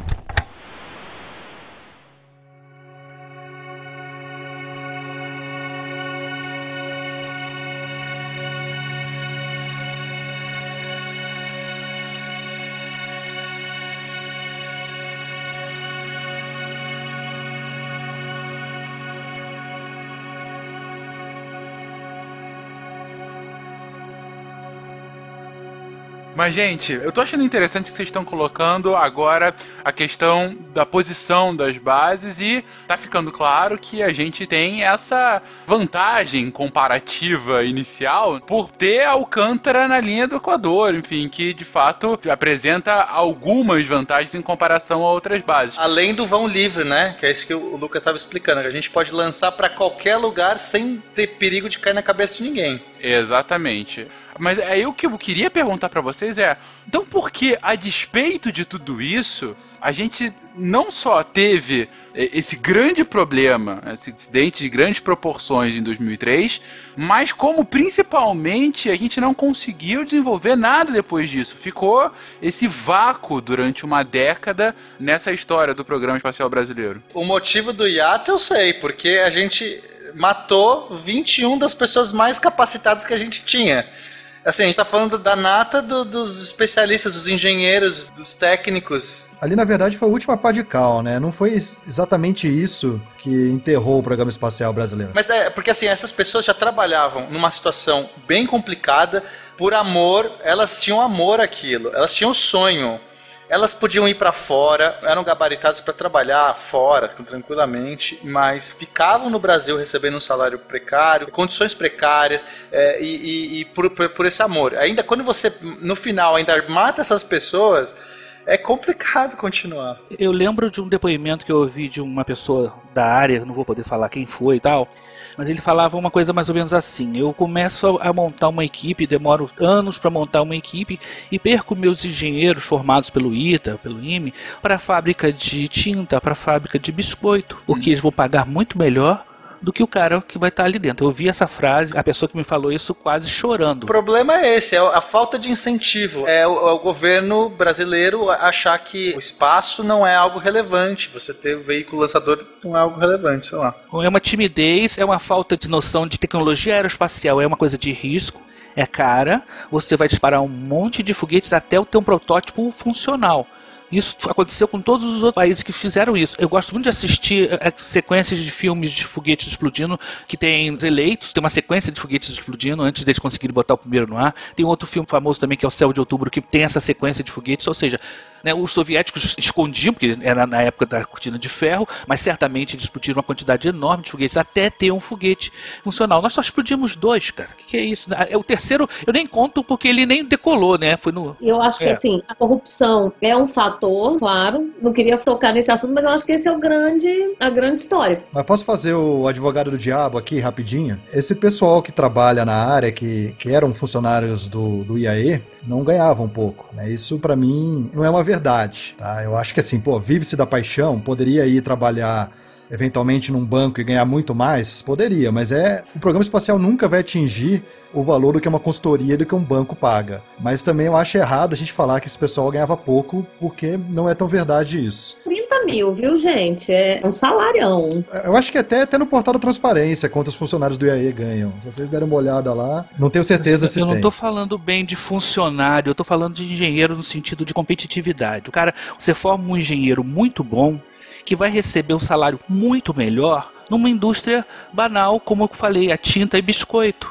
Onde ele é um engenheiro muito bem formado, é um engenheiro muito capaz e que, por mais que o cara ame o trabalho ali, primeiro que ele não vê o trabalho rendendo, porque o, país, ah, explodiu uma, vamos parar você trabalha com freio puxado o tempo todo. Mas eu acho que o problema mora aí, Naelton. Eu não acho que o problema é na remuneração. É a falta de objetividade do programa. Então, uma pessoa se forma e não vê um objetivo claro de carreira, eu também pensaria Mas aí eu ofereço pro cara um, o dobro do salário para ele fazer o teu mínimo de trabalho. Eu não acho que isso não denigre a pessoa. Eu iria, eu, eu sairia da minha área, eu iria porque eu tenho família para sustentar. Ah, porque o salário é grande. Peraí, não é, não é por isso não. Na verdade, muitas vezes esses caras tinham que quase tirar do seu próprio bolso. Trabalhavam mais do que o possível. É uma coisa que o governo brasileiro tinha, que exigia, batia muito, era a tal da transferência de tecnologia. Não tem isso na área espacial, gente. É, todo mundo reinventa a roda. Os, os países que receberam transferência de tecnologia havia interesses militares. Por exemplo, a China recebeu lá a sua, a sua cápsula Soyuz e fez lá o seu, o seu Shenzhou, que é cópia da Soyuz. A, a Índia e o Paquistão estavam disputando quem ia jogar bomba atômica na cabeça do outro. Teve alguma transferência de tecnologia? Acho que até teve por questões é, geopolíticas. Acontece quando acontece algum acordo de salvaguardas, né? Que aí tem. Mas esses engenheiros, por exemplo, que morreram em Alcântara, muitos deles foram se especializar na Rússia e, e chegaram lá e ninguém dava nada também, não. Era o básico do básico. Eles desenvolveram uma tecnologia própria. Existe toda uma questão de embargo, né? Mas também tem as parcerias. Por exemplo, depois do acidente, é, a gente, se não me engano, em 2006, teve o acordo Alcântara Cyclone Space, que seria é uma empresa binacional, então tinha capital né, de duas nações, brasileiro e ucraniano, para desenvolver é, uma nova base, na verdade ali em Alcântara, no mesmo complexo ali, uma base civil no mesmo complexo, do lado de Alcântara, então seria na mesma região, teria todos os benefícios, a mesma coisa. Foi construído, iniciou essas obras, eu, eu vi imagens de satélite, eu vi um monte de coisa acontecendo, mas em julho de 2015 o governo brasileiro cancelou o projeto. Esse projeto traria conhecimento, know-how da Ucrânia né, porque teria interesse de lançar os satélites deles, enfim, lançar os foguetes deles daqui do Brasil, mas auxiliaria com essa tecnologia também. Parou, a gente fica aqui loucubrando, levantando hipótese que pode ter sido por causa da briga ali com a Rússia e a Ucrânia, que pode ter sido. Mas ninguém explica, vocês já viram isso? Teve o Wikileaks que vazou, 2011, algum posicionamento americano muito forte dizendo que não queria que a Ucrânia, os Estados Unidos falam para a Ucrânia que não queria que eles ajudassem no programa espacial brasileiro. Os Estados Unidos Unidos sempre teve essa posição contrária, porque a gente está falando de uma base que é excelente, a melhor base para lançar foguete, então isso poderia se tornar um polo, né? Se o Brasil tivesse esse investimento, poderia se tornar um polo. A gente está falando de conhecimento espacial que também pode ser usado de forma militar, porque um foguete é um míssil. É a diferença é que se na ponta você coloca uma, uma ogiva, é a mesma coisa. Exatamente. Então existe toda essa coisa, esse boicote, né, por, por, parte dos americanos e de outras nações, mas também você tem, eu entendo que o Naoto fala, você tem que reinventar a roda, você tem que reinventar muito da roda, mas nem tudo. Você consegue parcerias, a gente teve parcerias importantes com a agência alemã, inclusive com a agência francesa, a própria Rússia, no outro projeto, tem um projeto chamado Cruzeiro do Sul. Cruzeiro do Sul era depois que também terminou, explodiu lá o VLS, eles falaram assim: vamos fazer um novo VLS, que eles vão chamar de VLS Alpha, Beta. Tinha uma equipe ucraniana na base no, no dia que explodiu. Tinha? Uma Isso. coisa, esse, esse meio aí que vazou, eu acho que foi pouco antes do acidente em 2003, não foi não? Não, esse que eu tô falando foi em 2011, pelo menos. Mais recente. Mas pode ter sido outros vazamentos também, porque esse boicote, ele é muito antigo. Os Estados Unidos começou a impedir que a gente tivesse acesso aos controladores, então você conseguia importar a controladora e depois, ah, não pode mais importar. Você tem uma metalização do foguete, então você tem um processo que o foguete tem que ser metalizado para ele... É, enfim, ficar neutro em termos de carga. E aí a empresa que fazia essa mentalização falou assim: ah, a gente não pode mais fazer para o foguete brasileiro. Por quê? Porque teve esse. Né, foi de cima para baixo. Então teve um monte de coisas assim que foi acontecendo aos poucos, né? Tem uma informação importante sobre o VLS. É, o VLS original, né? É, ele era todo de combustível sólido, tá? Agora, qual é o outro foguete funcional todo de combustível sólido que os americanos têm? é o Minuteman, que é a espinha dorsal da defesa nuclear americana. Ou seja, quando o Pena falou muito bem, um foguete lançador é um míssil. E a semelhança que havia entre o foguete todo de combustível sólido tem a vantagem militar de que você pode lançar ele rapidamente, você não precisa abastecê-lo para lançar. Os silos de mísseis Minuteman, você não precisa abastecer o, foguete, porque ele é todo de combustível sólido, igual o VLS. Então tem uma aplicação militar muito forte. A questão militar é preponderante no desenvolvimento tecnológico é, aeroespacial espacial que é considerado uma tecnologia dual.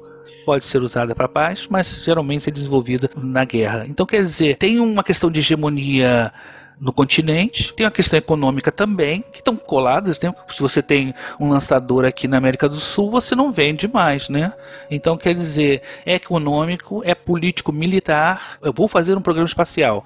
Mas a primeira vez que você enfrenta a dificuldade, você sai chorando para mamãe, para casa, aí não dá. Tem que ter uma ousadia de levar até o final. Uma coisa interessante foi que aconteceu antes do, do lançamento do Sputnik. Os Estados Unidos tinha três programas espaciais correndo paralelos nenhum deles estava dando muito certo. Quando lançou-se o Sputnik, veio uma ordem de, lá de Washington, unificou os programas espaciais, criou-se a NASA e a coisa começou a andar. É uma questão de vontade política. Contando a história rapidinho do VLS, né, a gente contou como é que começou o programa espacial brasileiro. Mas o que culminou o VLS foi a família Sonda, né? Então, o Brasil fez a Sonda 1, Sonda 2, Sonda 3, que eram foguetes suborbitais que tiveram um êxito fantástico. E aí, quando chegaram na Sonda 4, chegaram a lançar o Sonda 4, mas logo pegaram o projeto dela e falou: olha, vamos transformar isso num veículo que consegue de fato orbitar a carga, né? E aí transformaram no VLS. O VLS, ele é um ICBM, né? O que é um ICBM? É um míssil intercontinental balístico, né? E isso é claro pela constituição dele. Então ele é um foguete que só usa propulsão sólida, como o Nailton falou, então é muito fácil em questão de preparação, rapidez de lançar uma vez que você já tem ele pronto. E ele é um foguete que poderia é, manobrar o percurso dele. Essa era a grande diferença dele em relação à da família Sonda, além da capacidade de orbitar. E a capacidade de carga útil, de payload dele, era muito condizente com o Mogiva também. Então você vê que o VLS foi concebido para fins militares. E isso acabou impactando toda a história do programa espacial brasileiro, porque o INPE, por exemplo, tinha uma premissa de quando ia fazer seus próprios satélites, olha, tenta fazer um satélite que cabe no VLS. E aí sempre ficou ali aquele teto do que era possível de caber no VLS por conta que era o tamanho de Mogiva. Nada podia ir além do tamanho do Mogiva. Então a gente nunca falou de pensar de colocar um satélite geoestacionário usando uma plataforma VLS, por exemplo. Isso é muito interessante, a gente saber que todo o nosso programa espacial foi baseado aí nessa vontade militar, né? É, mas a gente só precisava fazer um, um PS ainda, um adendo sobre Alcântara Ciclone Space. É porque, assim, foi um projeto faraônico. Eu, eu estive em Alcântara em 2012, eu pedi autorização para entrar lá, porque eu soube que todo mundo entrava na base, era muito fácil de entrar, as meninas contavam, né, as meninas da cidade lá de Alcântara, que iam lá ver os namorados que estavam trabalhando, estava cheio de gente na cidade trabalhando para construir construtora Odebrecht, que estava lá. Eu cheguei a ver em pendrive, pegar projetos, assim, assistir projetos de até, até de atracadouro de submarino. Então era uma coisa grandiosa que estava sendo construído lá, em parceria com a Ucrânia. Foi investido muito dinheiro. Para quem está nos escutando não entende, uma base civil ela é controlada pelo governo e uma base militar pelos militares. Assim, é basicamente isso. E eu acho importante falar isso, que era um projeto, e esse projeto foi interrompido bruscamente e é um problema sim, porque é mais um problema que o Brasil acho que ficou devendo ainda para a Ucrânia. Tem isso. E o acordo foi interrompido. Esta é mais uma edição do Diário de Bordo de Lucas Silvio, falando diretamente do mundo da lua, onde tudo pode acontecer. Mas meu ponto é que vocês comentaram aqui alguns problemas potenciais nesse século que a gente teve desse programa espacial brasileiro. Um primeiro apontado foi falta de foco. Você não sabia muito bem onde se queria chegar. Era um programa bem intencionado, só que com uma expectativa ainda um pouco difusa. Você tinha a dificuldade do trabalho dos profissionais lá, seja por conta de uma remuneração que pode ser questionável ou não, seja seja por conta dessa falta de foco, seja por conta da falta de insumo, de material, de infraestrutura para eles. Vocês comentaram brevemente, eu também acho que não vale aqui a gente ficar colocando aqui, potenciais casos de corrupção, que pode também ter, enfim, desvirtuado o fim da verba destinada. Foi mencionado no início, não do ponto de vista do programa em si, da agência em si, mas sim do Brasil como um todo, que é a falta de uma concepção de ciência da, da população, ou seja, o próprio assunto não tem um apelo popular muito forte, o que me faz perguntar em algum lugar do mundo isso existe, enfim, meu, é, é um questionamento que eu deixo para vocês colocarem isso agora, porque a, ao meu ver, para mim a ciência é chata para a população em geral em todos os lugares do mundo. Uns lugares mais, outros menos, mas em geral é chata para toda a população. Mas enfim, não vou entrar nisso agora. E vocês comentaram também sobre, colado a essa falta de apelo da ciência em si, é, falta também um apelo de marketing para que o programa espacial seja mais sexy para a população. Por sexy eu estou querendo dizer que venda mais não necessariamente vender porque é para nós colonizar, não é, usar a frase do Kennedy, né? Vamos à Lua porque podemos ir à Lua. E sim, também pelas tantas outras vantagens, não só a ciência, mas para o dia a dia da população em diversas formas potenciais. Esses foram brevemente, num resumo, o que vocês falaram nos últimos meia hora, nos últimos 40 minutos, de problemas relacionados ao programa espacial brasileiro. A minha proposta agora é ok. E se a gente pudesse mudar isso? Onde que a gente mudaria isso? O que, que a gente precisaria para estruturar de forma sólida a Agência Espacial Brasileira a fim de que ela possa, e aí como o Nelton colocou, primeiro, lançar um foguete, lançar um satélite, né? Um, não, na verdade, explica aí, Nelton, qual seria o passo a passo para a gente de fato atingir o êxito para essa agência? Vamos lá, eu vou fazer mais ou menos um caminho tomado pelo pelos países que começaram a corrida espacial. Você primeiro tem que ter um foguete capaz de lançar satélites em órbitas baixas. Depois você desenvolve esse foguete para ser capaz de lançar satélites mais pesados em órbitas mais variadas e mais altas. Quando você chegar ao estágio de ter um foguete capaz de colocar satélites em órbitas geoestacionárias, você atingiu uma certa maioridade dali para você lançar sondas para outros planetas, que seria um passo fundamental antes do, do, voo tripulado. Tem toda uma discussão sobre o voo tripulado também que esse valeria a pena. Para que você fazer voo tripulado? Para que você, você respondeu para dar sex appeal ao programa espacial. É só essa função. Mas vamos lá. Como é que você chega dessa função? Você teria que ter um, não só colocar em órbita, mas trazer de volta. Você tem que começar a desenvolver cápsulas capazes de fazer a reentrada você tem que desenvolver o retrofoguete, você tem que desenvolver a, a aerodinâmica capaz de, de, fazer que essa cápsula chegue ao solo inteira, com o astronauta de, lá vivo de preferência, né? Você tem o, o foguete capaz de botar uma órbita geoestacionária. Agora você começa a desenvolver o, a cápsula de, de, retorno. Aí você consegue botar o primeiro astronauta em órbita, por seus próprios meios, né? Não vale é, é, é pegar carona numa Soyuz e ir para ISS, vocês sabem de quem eu estou falando. Bom, mas aí então a gente tem esse foguete capaz de botar alguém em órbita. Mas geralmente a Vostok do Gagarin tinha um tripulante só no primeiro, né? Até botar a primeira mulher em órbita e papapá. Inclusive os soviéticos pularam da etapa de um astronauta para três direto. E não passaram como os americanos passaram pelo processo Gemini de duas naves. Pois bem, aí quando você consegue já botar três astronautas pelo menos em órbita, agora você precisa manobrar em órbita, fazer um, um lançador mais poderoso, que agora não é só questão de você chegar à órbita geoestacionária, você tem que levar todo o maquinário e pessoas para a Lua. Os foguetes que foram desenvolvidos naquela época, né, o Saturno V tinha 111 metros, era um monstro, nunca se fez um foguete tão grande quanto ele. Agora estou pensando em fazer outros. E os russos tinham o deles também, que era o Nocitol. O Nocitol era um, era um lançador gigantesco, do quase praticamente do mesmo tamanho que o Saturno V, para fazer essa missão. As pessoas falam, por que, que os soviéticos não foram à Lua? Porque o, o Nocitol explodiu, todos os, os, protótipos deles explodiram e naquela época morreu o cérebro do programa soviético que era o Korolev. Então, quer dizer, nós temos que chegar à etapa de não só fazer um foguete capaz de botar órbitas geoestacionárias e ganhar bastante dinheiro com isso, botando satélite de, de comunicação, depois você vai fazer essa cápsula que é capaz de voltar. Isso se você seguir o caminho que os Estados Unidos e a União Soviética fizeram tem outras opções.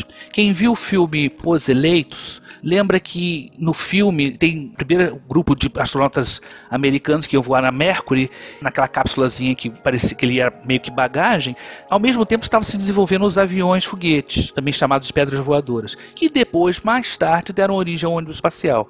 Mas na época eles não sabiam ainda qual dos dois ia fazer os voos tripulados. Claro que a gente, para chegar nessa etapa, a gente teria que ter uma Embraer poderosa. A Embraer já não é nem mais nacional, né? Foi vendida para os franceses, né? Desenvolvendo a, aeronaves e aerodinâmica, tecnologia aeroespacial. Então é isso. Você tem o foguete lançador, que era o VLS. Esse VLS pode virar um estágio é, superior de um foguete maior. Geralmente, assim, você desenvolve a tecnologia de um foguete, aqueles estágios vão servir para outra parte do foguete. Aí você vai criando o primeiro estágio mais poderoso, que eles chamam geralmente de booster, aí você vai colocando outro em cima. Deixa eu explicar um pouco os estágios, então. É, eu estou só preocupado que às vezes o ouvinte leigo não faz ideia o que é um estágio de um foguete. O foguete voa, né, porque ele joga coisas para trás, tá? É, é, esse é o princípio que o foguete voa.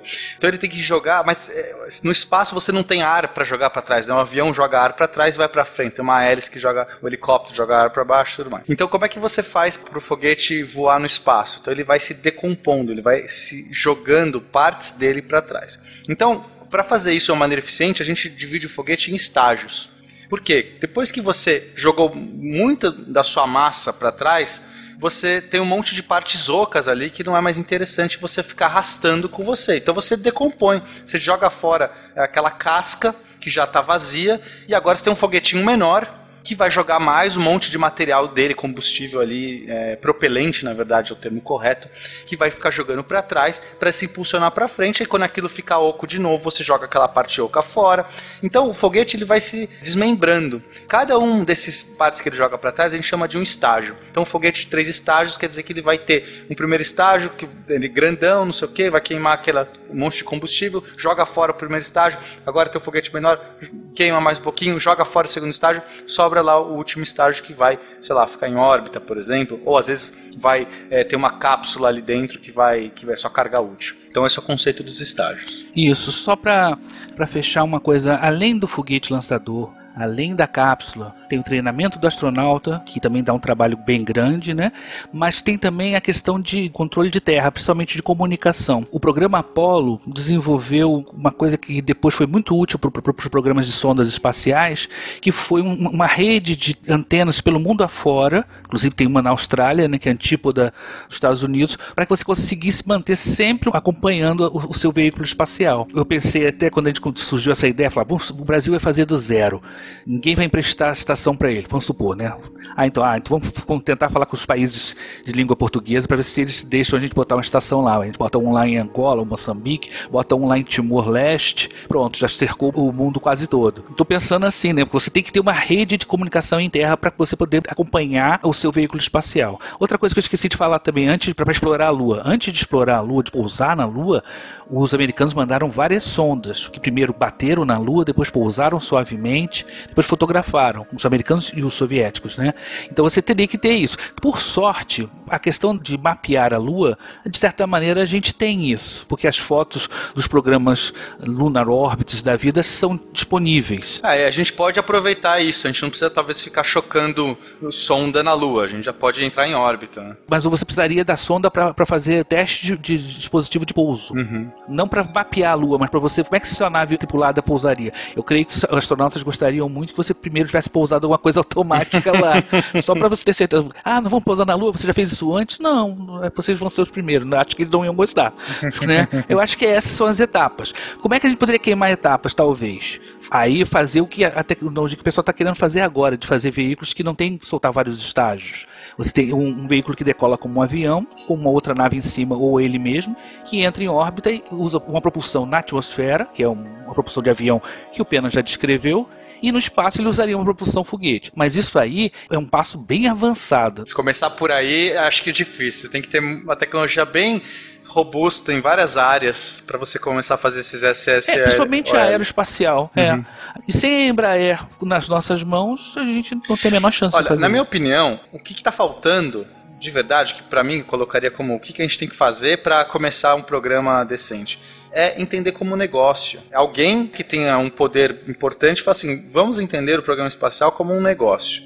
Se a gente comparar com algumas empresas privadas como a SpaceX, a SpaceX começou lá em 2002 com o sonho do Elon Musk de querer ir para Marte e falou e ele era um milionário Mas ele é um milionário, mas nem de longe tem o, o, sei lá, o recurso de um país. Ele era um cara, ele era um cara, ainda assim era um cara. E ele conseguiu é, financiar alguns foguetes de teste. Ele tinha dinheiro para fazer quatro foguetes. Ele lançou três que explodiram e o quarto funcionou. Mas ele é um cara, é o cara que fundou o PayPal. Ele é um cara de negócio. Desde pequeno, ele sabe vender coisa, ele sabe capitalizar. Ele pega algo, transforma, vende, pega outra coisa. Quando ele entendeu que para ele chegar em Marte, ele tinha que fazer o programa, ele não tinha dinheiro para fazer a nave de Marte, nunca ia ter nem nada parecido. Ele tinha que fazer um negócio viável. O negócio dele tinha que dar dinheiro para que ele chegasse em Marte. Olha, é uma empresa privada, cara. Assim, quando você está falando, caramba, a gente está falando de um programa espacial de um país, será que a gente não consegue ver como um negócio que a gente teria recursos muito maiores?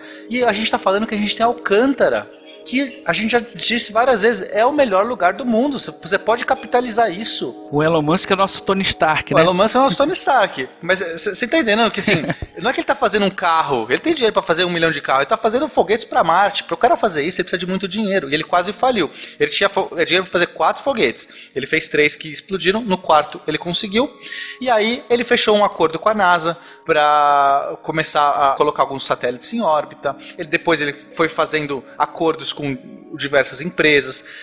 O Brasil com certeza conseguiria fazer isso. Se entender que é um negócio. Falar assim, é investimento, gente. É verba de investimento. Eu vou pôr agora X milhões nisso. Mas daqui 10 anos eu vou colher tanto. Eu vou conseguir por satélites, vou poder vender isso.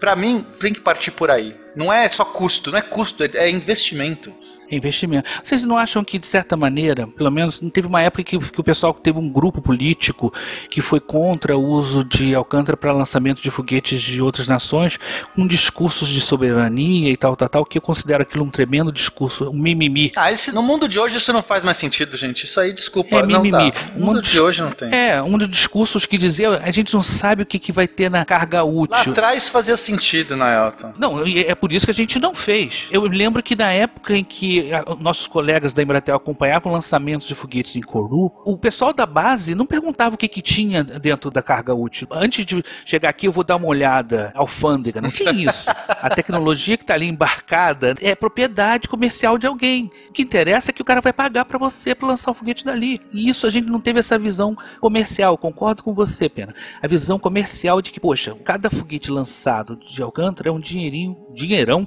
que entra se Alcântara tivesse sido desenhada para isso. Você sabe como é que a gente faz para ir de São Luís para Alcântara?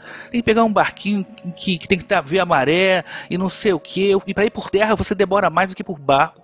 É um acesso difícil, nosso colega falou muito bem desse investimento que tem que ser feito de fazer um, um atracadouro decente lá, porque aquela região daquela Bahia ali, acho que é São Mateus, se eu não me engano. Como o interesse era militar, para eles melhor. Quanto mais difícil, melhor. Não tem um ponto de vista de negócio. É esse que é o problema. Exatamente. É. Faltou a visão comercial mesmo. Se você quer ganhar dinheiro com Alcântara, você tem que facilitar o acesso ao Alcântara. O cara vai vir lá com uma carga útil, eu não quero saber qual é a carga útil do cara ele me pagou, lança. Então vamos começar com esse diferencial. Alguém acordou lá um dia e falou assim: Meu, inclusive você pode dar muito dinheiro para os militares se você tiver um negócio que sustenta, porque você já tem a base lá, você faz uma do lado militar, né? Você tem uma, uma civil, você tem uma militar, mas você está usando a mesma tecnologia. Então acho que o primeiro passo seria alguém vai lá fazer um planejamento estratégico aqui, ó, vamos fazer isso aqui, um investimento de 15 anos e a gente vai ganhar dinheiro com a Alcântara. E acho que esse seria o, o começo aí para dar certo. Acho que até em menos de 15 anos, acho que menos que 15 anos. De repente que... dá menos, né? Depende é, porque é só infraestrutura, né? Não é nada assim de alta tecnologia, é infraestrutura mesmo. É acesso, é, é atracadouro, é rampa, é alojamento, é coisas que, poxa, acho que não tem nada fora do comum né? Assim, em termos de tecnologia. Eu fui lá relativamente poucos anos e vi a torre de lançamento nova e fiquei surpreso em saber que aquelas medidas de segurança não tinham antes. Medidas de segurança óbvias. Sim, sim. Agora eles fizeram teriam salvado vários jeitos vidas. de evacuar em dois segundos, né? Você tem Aquele corrimão. Eu não posso esquecer desse, desse ponto. O quilombo da Mamuna, né? Lá tem um quilombo na base. São várias comunidades quilombolas, mas tem uma específica que é o quilombo da Mamuna, liderado pelo seu Pedro. E foram retiradas de lá 350 famílias. Hoje moram 3.500 e eles pretendem desapropriar essas terras. Eles alegam que lá é altar sagrado dos ancestrais deles, alegam questões de pertencimento e questões culturais e também alegam que na primeira desapropriação eles viviam da caça, da pesca e do plantio ali, que a terra era boa, e que colocaram eles num lugar árido, que a única coisa que eles conseguem plantar é mandioca.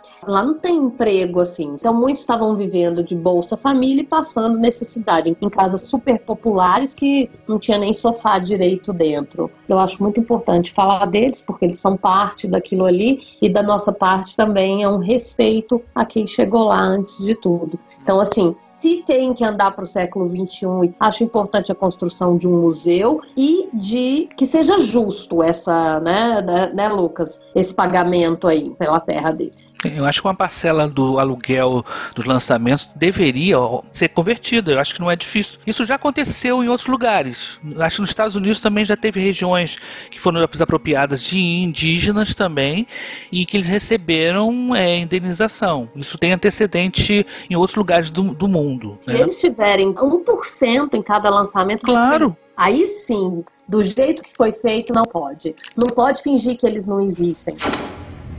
Esta é mais uma edição do Diário de Bordo de Lucas Cincin, falando diretamente do mundo da lua, onde tudo pode acontecer. Bom, ficou bem estabelecido aqui o que é necessário. O Nelton colocou das etapas do programa espacial, de infraestrutura necessária. O Pena sugere aqui uma mudança de postura, de colocar o programa espacial como também ou como prioritariamente um modelo de negócio, de fato, uma visão de negócio para esse programa. Lucas, Miriam, o que mais está precisando para que a gente emende esse nosso programa? Olha, eu concordo em partes com a ideia de, de colocar como um puro negócio, pelo seguinte, a gente tem que lembrar o seguinte, o Elon Musk, quando começou a empreitada dele, ele conseguiu recorrer a todo um corpo já formado de engenheiros da NASA, tá? Então, quando a, gente fala, ah, o Elon Musk está inovando, está transformando, pô, a gente está jogando fora toda uma história de que a NASA construiu, né? Então, não é que ele está ultrapassando a NASA, ele é formado por pessoas da NASA e ele sim colocou uma ideia de um plano de negócio a ser tocado com um retorno financeiro, o que foi de certa forma extremamente inédito no mundo, porque ninguém tinha feito isso. E a partir do momento que o Elon Musk conseguiu provar que o acesso ao espaço poderia ser rentável, começou de fato o que a gente chama de New Space, que é você conseguir ter um modelo próprio de negócio rentável com atividades espaciais. A atividade espacial desde sempre foi subsidiada para o governo. Né? A gente fala, ah, é fácil ter lucro, o Ariane tem lucro, é, a Airbus tem lucro, né? na época chamava Astrion, né? hoje é Airbus Space, mas toda a parte de pesquisa e desenvolvimento foi sempre muito subsidiada pelo governo. Então eu entendo assim, existe a necessidade da gente colocar como uma visão de negócio, concordo plenamente, mas se o governo brasileiro não assumir isso como uma prioridade, e uma prioridade é essa, que a gente tem que fazer uma lição de casa ainda que está longe de ser cumprida, e ter um, um, aporte financeiro considerável de fundo perdido do governo para falar, olha pessoal, você tem que desenvolver isso no Brasil, porque ninguém vai dar essa tecnologia para gente, é, a gente não vai conseguir chegar lá nessa parte de uma SpaceX, por exemplo. Essa parte do, do, do desenvolvimento de tecnologia espacial, ela é muito custosa. Sempre foi custosa para todos os países. Você pega até um país como o Irã, que recebeu muita tecnologia russa, ele fez um investimento muito massivo para a tecnologia ser amadurecida ali para a questão do país e conseguir ser absorvida. Né? O que a gente tem hoje em dia não é nem falta de foco por parte das pessoas que trabalham. Né? Você tem um PNAE que é escrito aí a cada dois, três anos, mostrando quais são os objetivos. Tem, você tem muito papel falando de objetivo da missão espacial brasileira. Isso não é o que falta. O que falta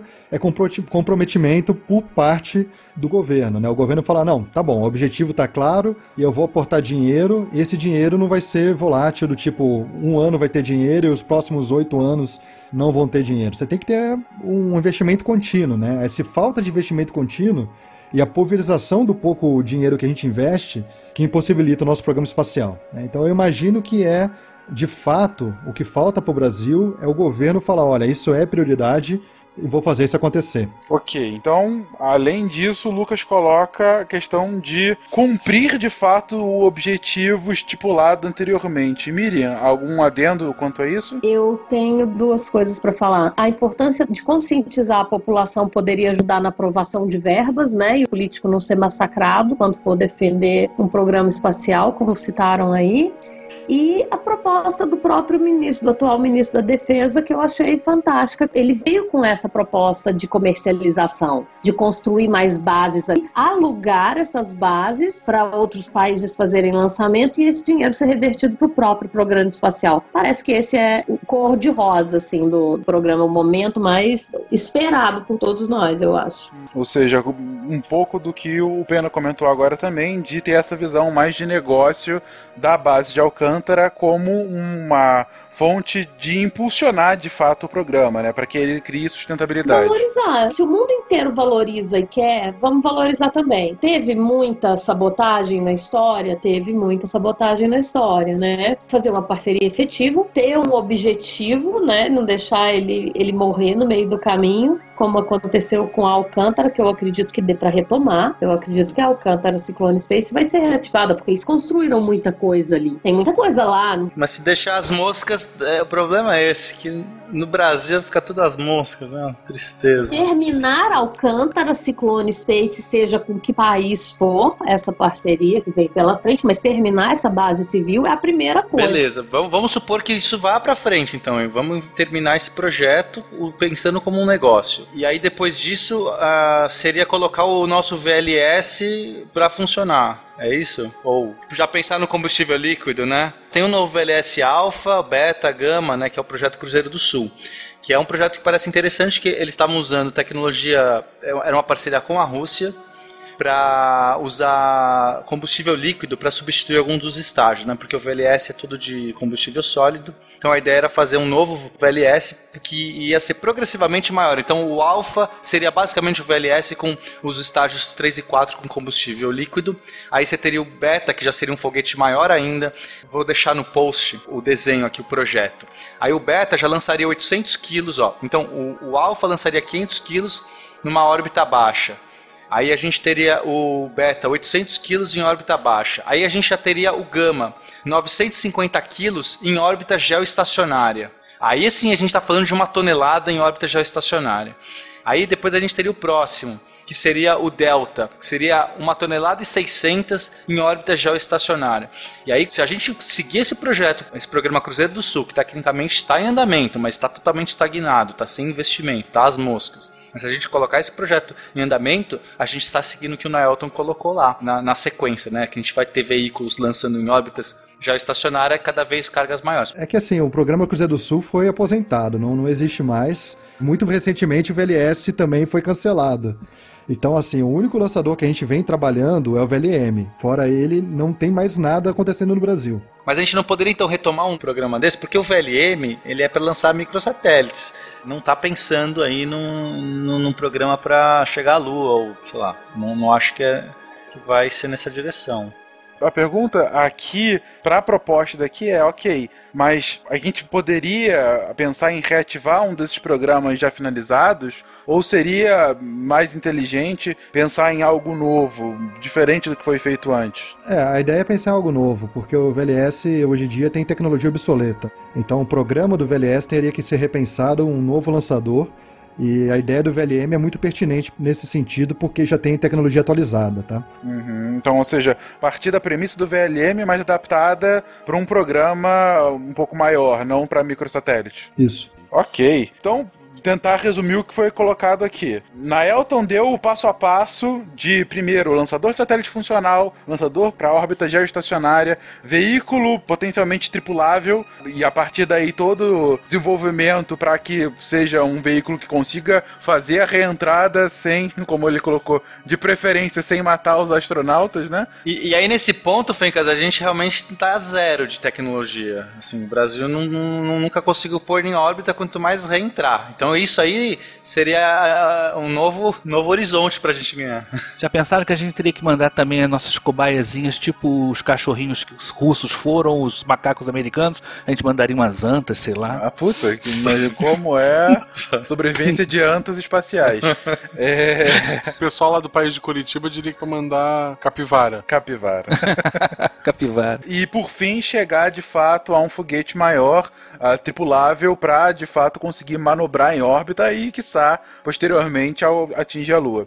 Além disso, preparação de astronauta e aí a gente começa a falar da infraestrutura, não só como o Nelton colocou de infraestrutura de comunicação com outros países, que é importante, mas aí a gente entra em específico na nossa base, no aproveitamento de Alcântara, e aí entra na sustentabilidade do projeto no curto prazo, que é de fato, como colocou tanto Pena quanto a Miriam, de usar de fato o modelo de negócio de aluguel da base para outros países, dada essa posição privilegiada. Bom, a gente citou tanto problema, vamos nos focar no que a gente tem de bom, né? Uma boa posição, uma base ainda não totalmente destruída, vamos colocar assim, uma base potencial de fato para ser utilizada, né? E enfim, que já tem um caminho andado, não está partindo de zero. E ou seja, uma base que não está partindo de zero, ainda que seja necessária algumas intervenções para torná-la mais atrativa, como vocês tinham colocado aqui. E o Lucas coloca que além de tudo isso, e aí eu vou concordar com ele que talvez o mais importante seja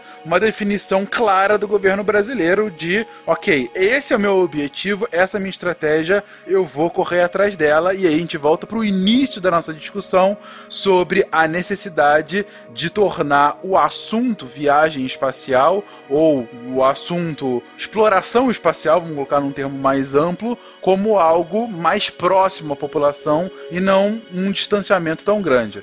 Resumir bem, foram esses pontos levantados. Acho que É sim. isso aí. Beleza. Gente, então uma discussão densa, uma discussão com bastante problema sendo levantado aqui com o que temos hoje, mas algumas soluções potenciais. E eh, os dois últimos recados a serem dados. Primeiro, Naelton, faça seu convite. Em tempo, aqui no Planetário do Rio de Janeiro, a gente costuma dar vários cursos, né? E o curso de maio é exatamente sobre astronáutica. Eu vou estar lecionando, é uma, é uma introdução histórica astronáutica, do dia 15 ao dia 18 de maio, à noite, no Planetário da Gávea, no Rio de Janeiro. Espero que as pessoas que estão ouvindo, que gostam de astronáutica, que estão no Rio, possam estar lá prestigiando a gente lá. 15 e 18 de maio de 2017, tá, gente? Se você tá ouvindo isso em 2030, é possível que... é, é, no Time Travel não dá. Se tu tá ouvindo da Lua em 2030, manda um e-mail pra gente. É, quer dizer que a gente Ah, conseguiu, é. né? É basicamente isso. É, então, é, é, então deve ser um relato histórico que deve ser. no- Exatamente. E o segundo e último recado, gente, no final desse programa. É que esse, como eu comentei no início, é a primeira parte. Na verdade, a gente quis aqui jogar, colocar o bode no meio da sala e falar sobre o que houve de errado e o que continua eh, de errado do programa espacial brasileiro. A gente focou um bocado nos problemas e começou a apresentar aqui algumas soluções. Agora, o próximo passo, de fato, como a gente havia colocado no texto de introdução desse cast, é fazer com que a gente consiga chegar à Lua. E essa é a proposta de um cast futuro em que a gente desenha, a gente vai desenhar esse programa aqui pra vocês. Bom, beleza. Algum último ponto a colocar, gente? Que assim como os Estados Unidos tiveram 2001 como Odisseia no Espaço como foco, o Brasil teve em 78 Trapalhões na Guerra dos Planetas, que é um filme que eu acho que deveria ser citado. Ok, obrigado pela citação, guys.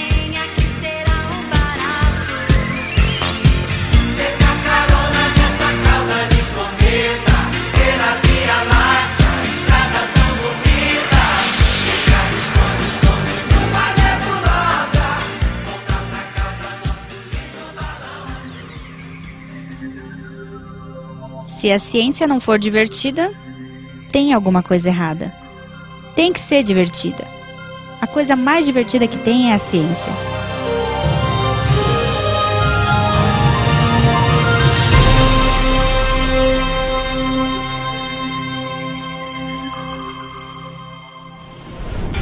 Este programa foi editado por Tapcast. Edições e Produções de Podcast.